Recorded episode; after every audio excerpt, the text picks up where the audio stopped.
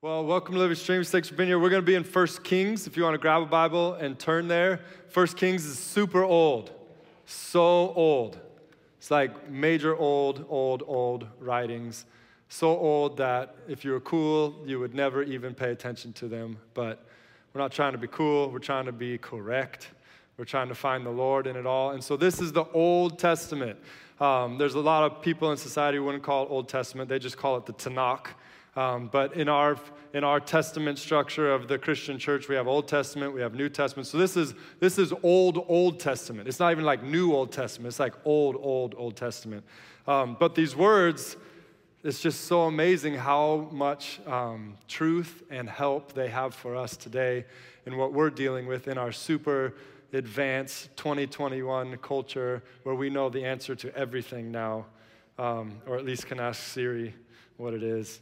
Um, but in this passage, we talked about last week that there's lots of connections today. There's uneasy transfers of power, there's debates and divisions over taxes. Yeah. Um, political issues, uh, there's building of walls, whether we should build the walls around Jerusalem and fortify them or not. Truths in here, you'll read it today. Um, and there's a continuous redefining of who God is and what his role is in society. We, as an Americans, um, the framers of our nation, said some phrases that still stand strong today. One nation under God. Um, is something that we, we claim. Uh, we also put in God we trust on our money, which is just hilarious, right? Because what do we really trust in, right? Sorry, I thought that was funny. Um, you can laugh. It's church, but you can, you can laugh. And if it's just a bad joke, you don't have to laugh. But um, anyways, one nation under God. But the word God there, when the framers of our nation were using that word, yes, there's some debate at how they felt about God, but there's no debate as to whether or not they were talking about the Judeo Christian concept of who God is. Um, but nowadays, when we say one nation under God or in God we trust, our politicians, our presidents, and, and our society as a whole have, have done a lot of expansive work to that word God. And that was true of what was happening in Israel at that day. Israel was, was God's nation. They were the nation of Yahweh.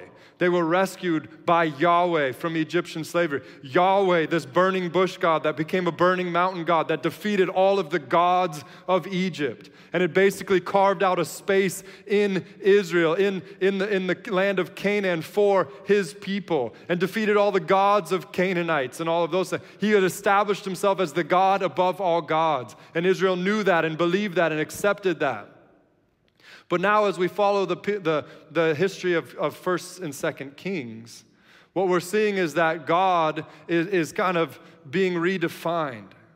And in fact, we mentioned last week, like we have a cross in here which represents Jesus, which represents and reminds us that Jesus Christ loves us and died for us. And if God was willing to send his own son to die on that cross, how will he not much more give us every good thing so we can rest as sheep following the shepherd and really say, I shall not want? And we look at this cross and we're reminded that Jesus told us that if we really want to follow him 90% of the time, and maybe even more, I'm just too scared to say it, we'll be denying ourselves, taking up a cross, and following him.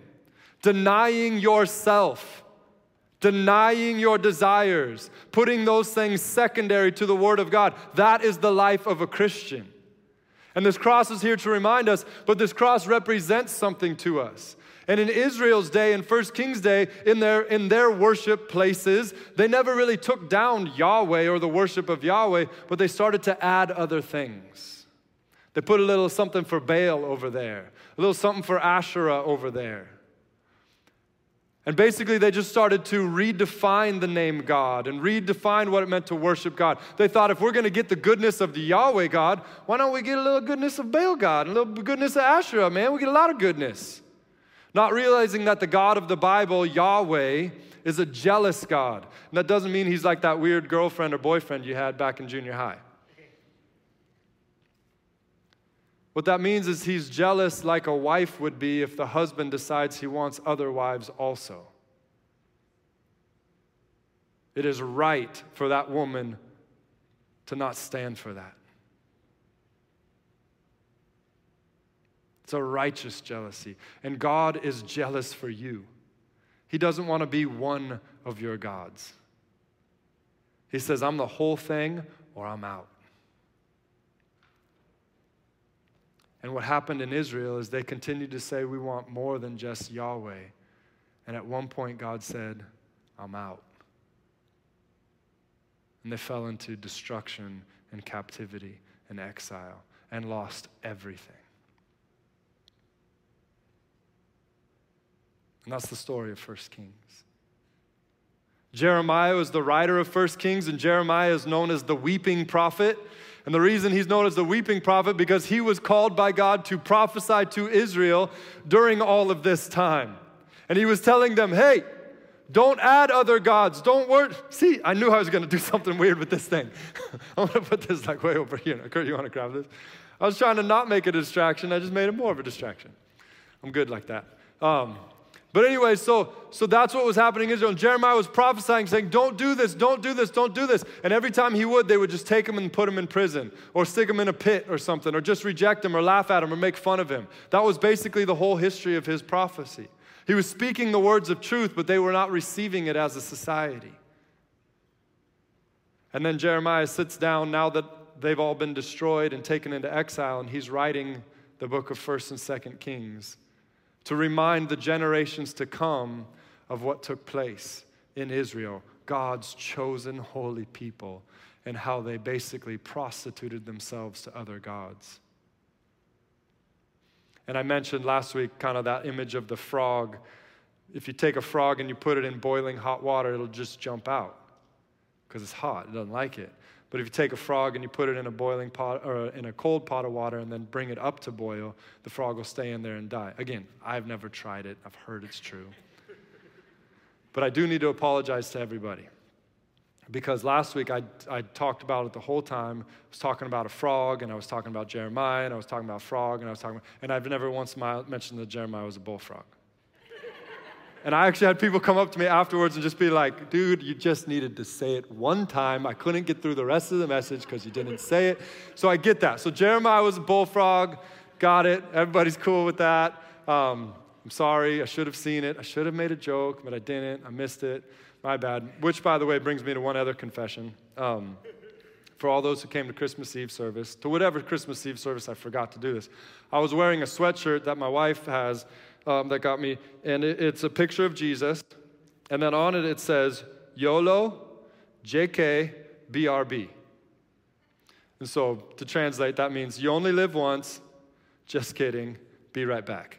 So that's what it said. But I was wearing a coat over it that basically was obscuring a lot of the letters. So you saw Jesus, and then every once in a while I'd be like, over here, and then be like, oh, I got it. And then I'd be like, over here, and you get a little bit more. But you could never get the whole thing at once. And I mentioned it in one of the services, but I've forgotten the other two, so I'm apologizing for that. Total mistake. Messed with everybody's brain. I heard about that too afterwards. But um, those are the people I love to hear from, honestly. It's so fun because it's like, did you hear anything I said? No. Just kidding. I actually like it because it's more fun that way. But anyway, so Jeremiah was a bullfrog, weeping prophet, um, 200, 300 years of decline in Israel's history as they were, they were kind of forsaking, themselves, forsaking Yahweh by adding other gods. Um, we mentioned last week some of the, the gods, some of the idolatry that's trying to work its way into the church. Obviously, we have to talk about greed and pride.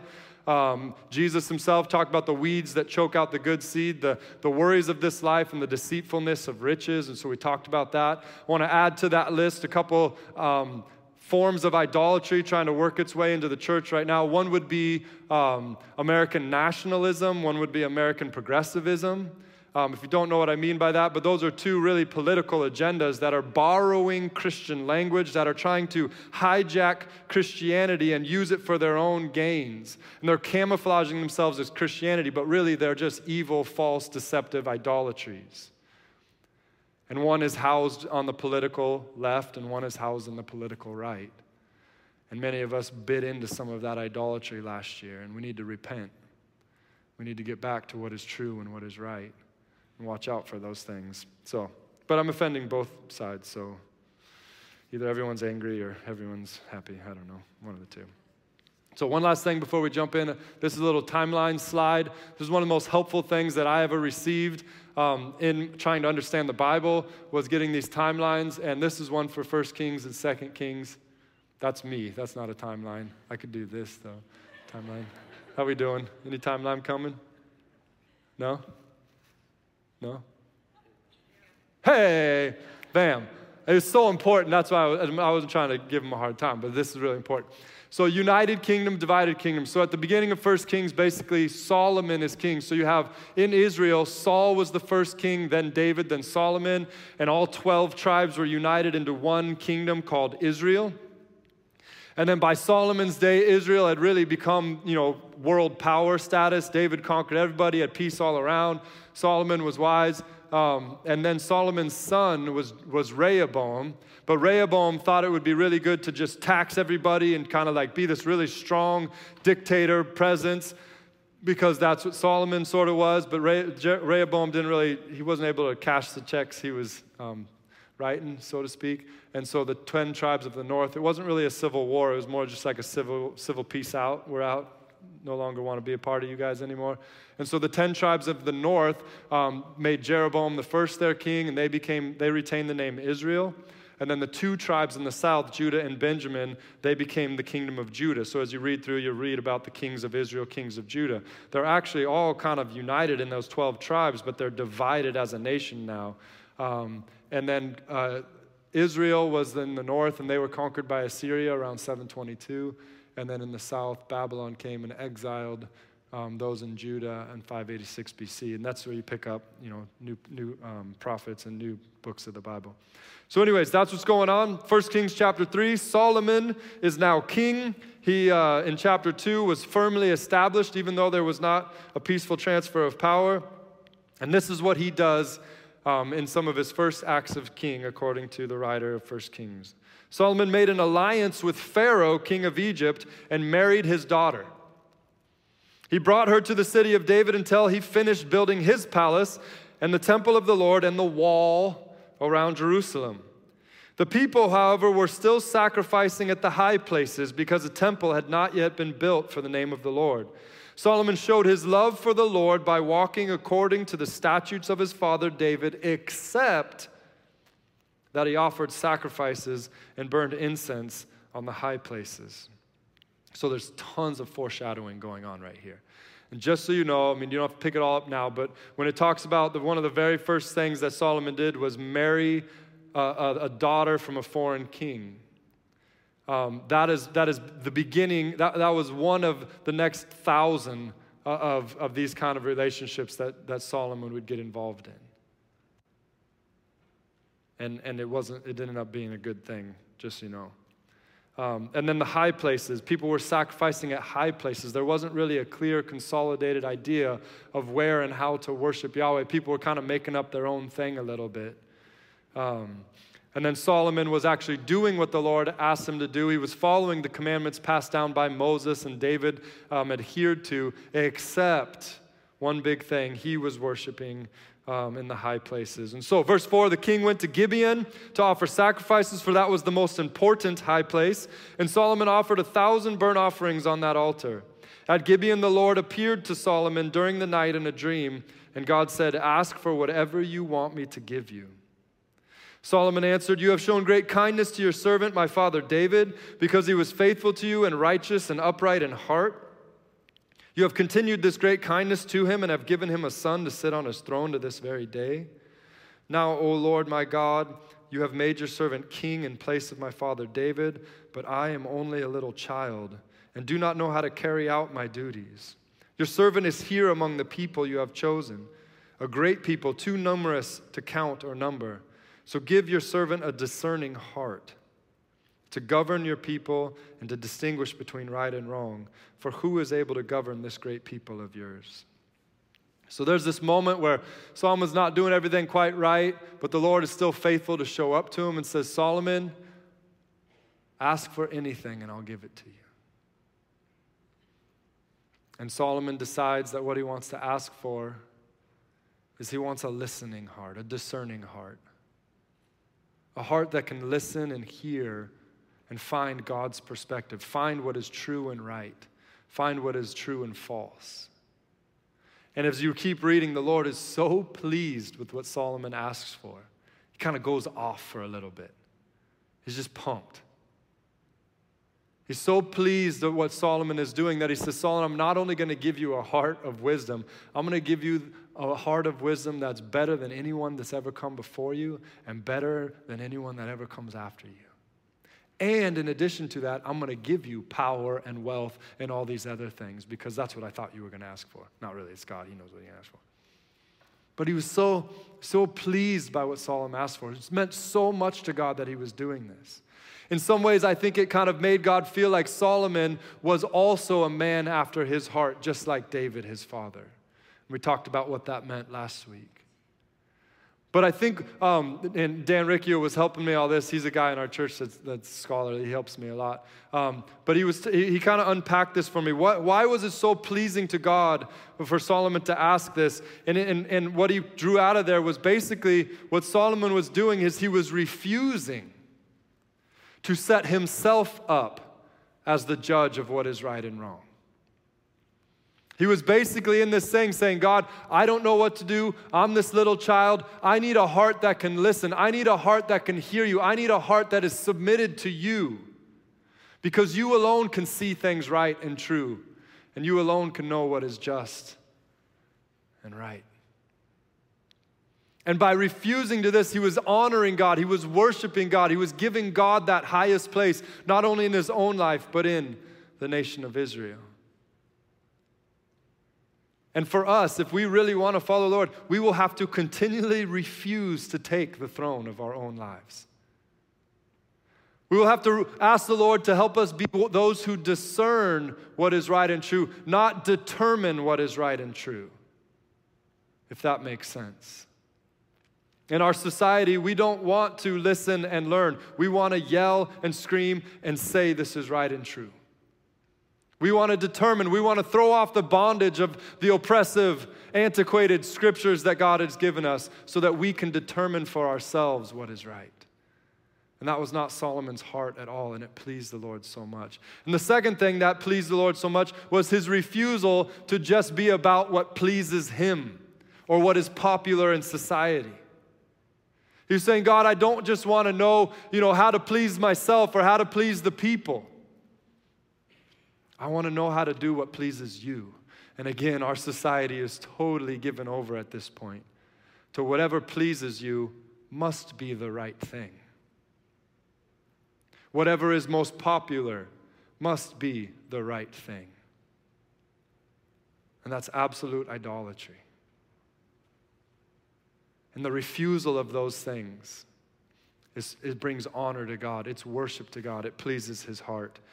And then go, the writer goes on and, and basically tells us the story to kind of now show and demonstrate how Solomon received this gift. That it wasn't just kind of ethereal, like, oh, Solomon, you're so smart now. But he gives us a story of how this worked out into practical life, and he talks about these two prostitutes and they were sleeping one night. It sounds like they might have been in the same home or maybe the same brothel or something.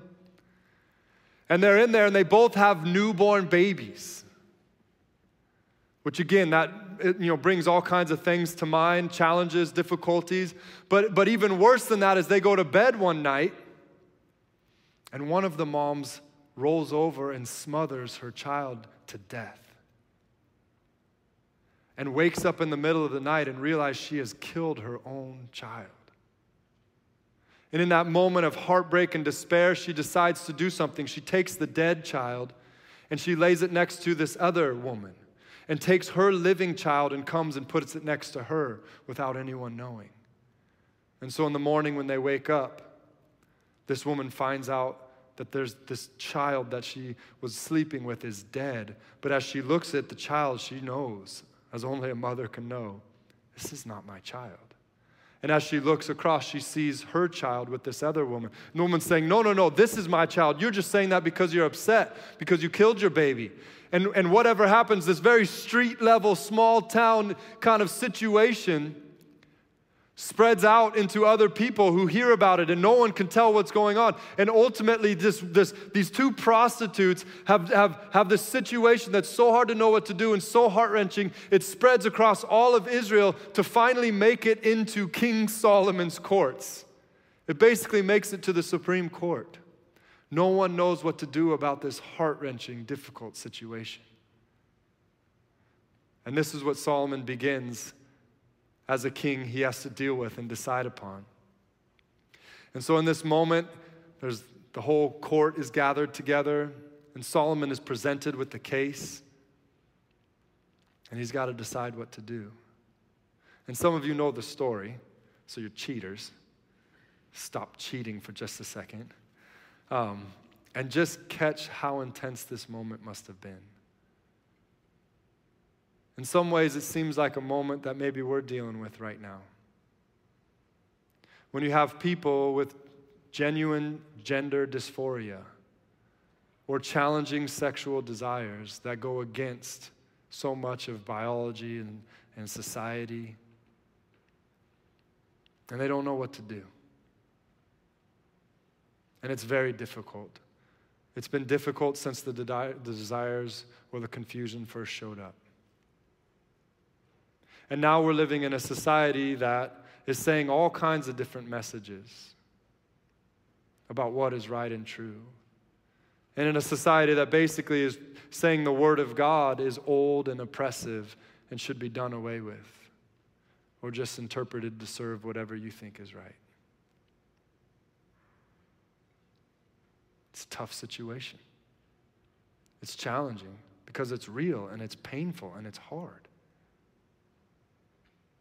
Do we stick with what the Word of God says very clearly from beginning to end? Do we take what God wrote into the fabric of humanity about gender and marriage and family or do we allow something within inside of us to make us go, no, maybe that's not true, or maybe that's not true for me? It's very, very difficult. Or think about what's going on in the black community. As they experience all this confusion and hardship, some of it that Michael described, but that's just one story among many. Or they look around and they're not quite sure where they fit in society. They look around and they see other people experiencing things that they don't know if they'll ever be to, able to experience. They see people with their own color skin going through struggles. And we have to figure out what can we do to help this situation. And some people are saying we should go this way. Some people we should go in this way. All kinds of different offerings are being offered. Some of them that are in line with biblical values, some of them that are way off and even against biblical values. And we have to decide what do we do? And the first thing I want you to realize is King Solomon is king, so he's got to decide this thing. But he could also just write this off, ignore it, or pretend it didn't happen. He's still king. But for you and I, we are called to be a kingdom of priests, kings and priests of God. We are supposed to be salt and light in this world. We need to go into situations like this and bring the truth and love of God so that justice can actually happen. We don't sit around and wait for society to figure it out, they never will. We have the Spirit of God. We've been cleansed with the blood of Jesus. We have the Word of God. And we need to be going and finding situations this and not shrinking away from them but begging God for the wisdom to actually do something that helps. It's our call. It's what Jesus did.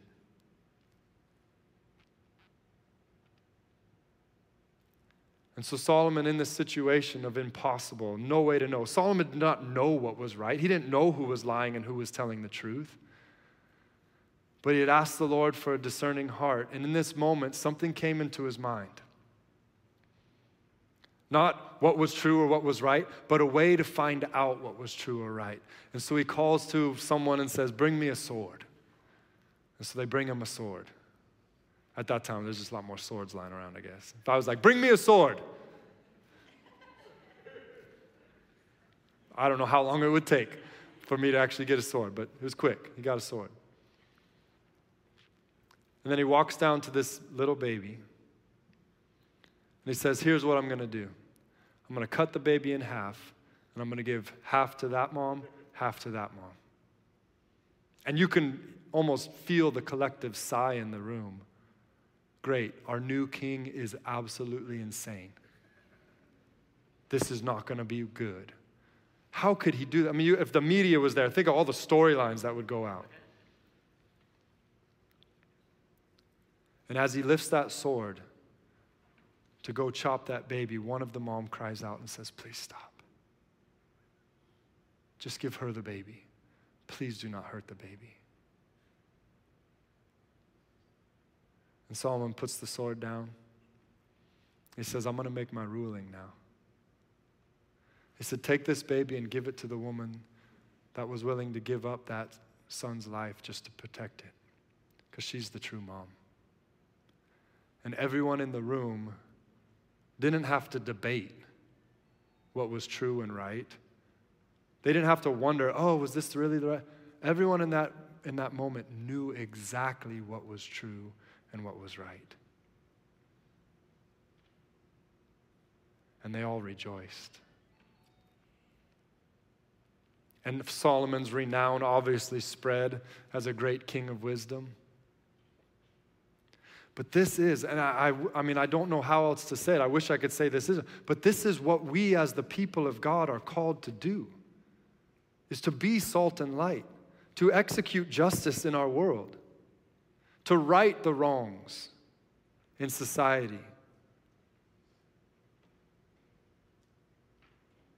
just like Solomon was able to in this moment.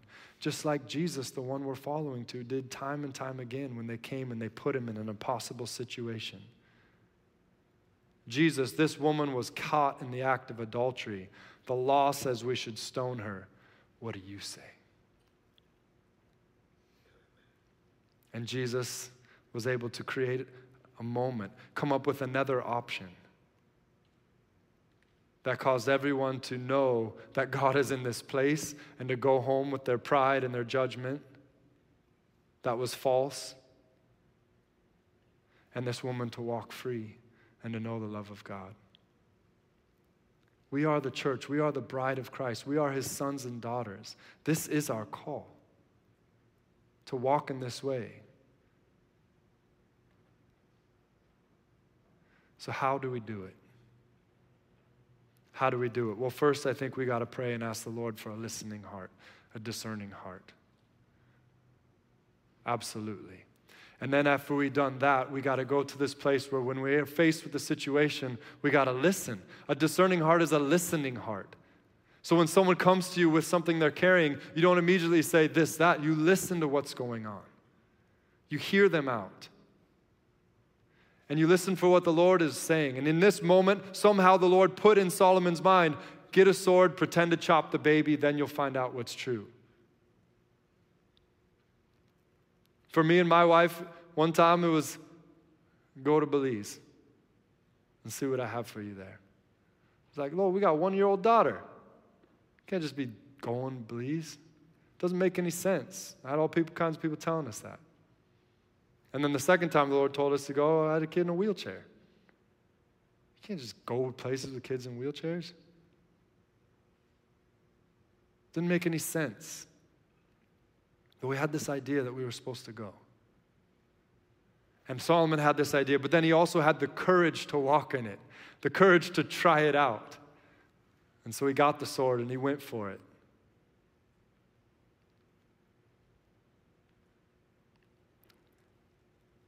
And what came was a revelation that made it clear for everybody that it was right.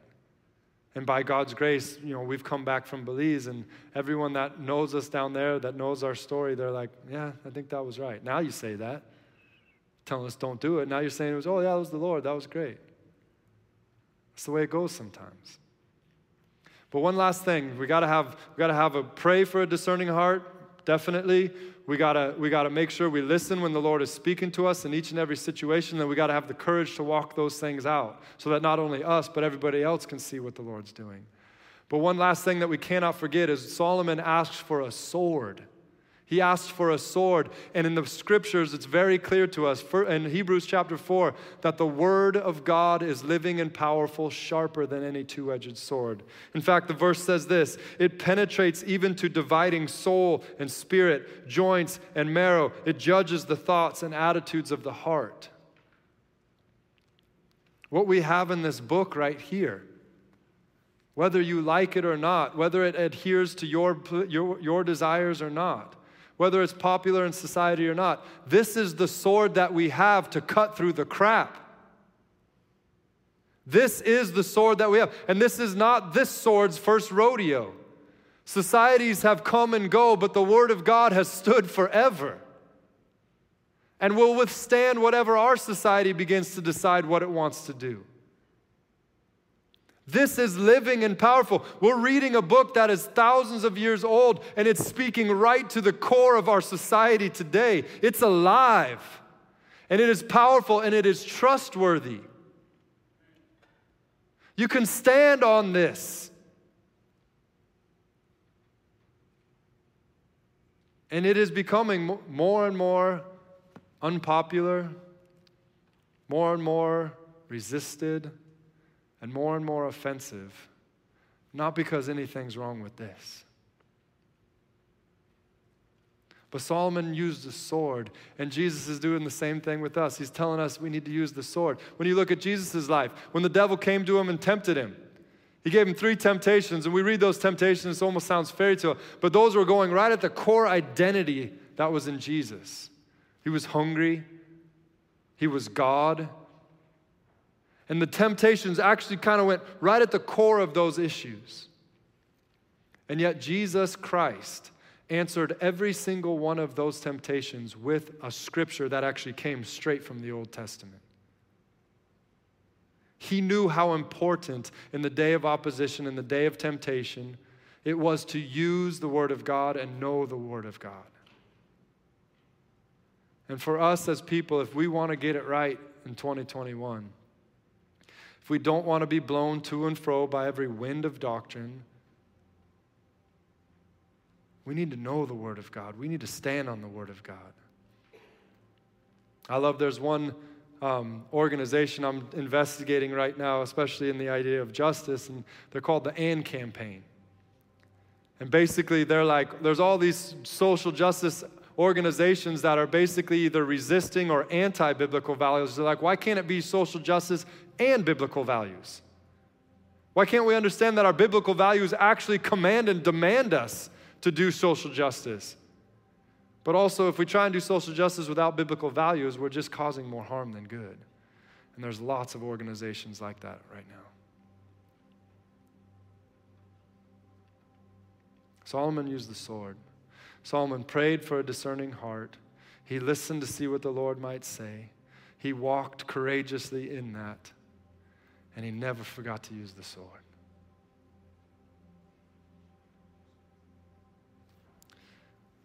Will you guys pray with me? I thought it'd be good for us to just go to our knees right now if you're able, online or in person. And we'll just spend a moment coming before the throne of God, our Father Almighty, the maker of heaven and earth, who's never spoken a word that wasn't true, who's never thought a thought that wasn't beautiful and has never done a single thing that wasn't for our good. Father in heaven, you are holy. You see everything clearly.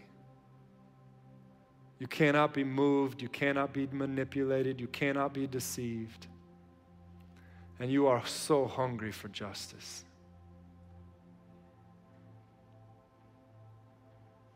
And so we, Lord, we ask that you would give us a discerning heart.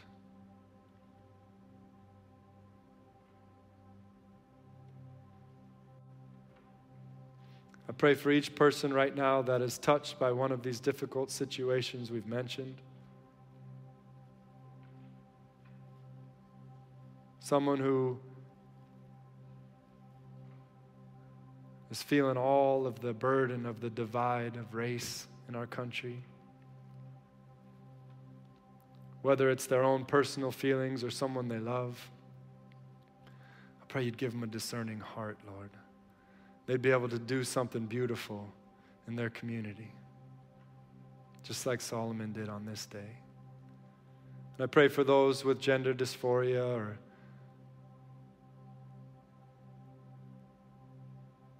are dealing with sexual attractions that don't fit in line with your scriptures pray you'd meet them right where they are. They would know that you're for them, you love them, and you are a great rewarder of those who honor you, no matter what the cost is. Oh, we need your wisdom in our day. Jesus, we thank you for your words and your life example.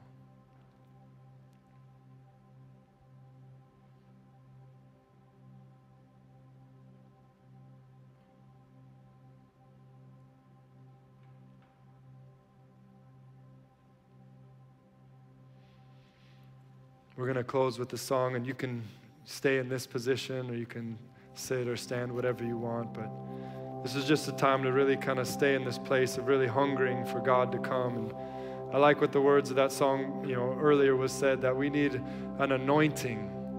We need the power of the Lord. We need to be filled with His Spirit. And so if you're dealing with a situation, just stay in this place until the Lord comes and fills you with all that you need.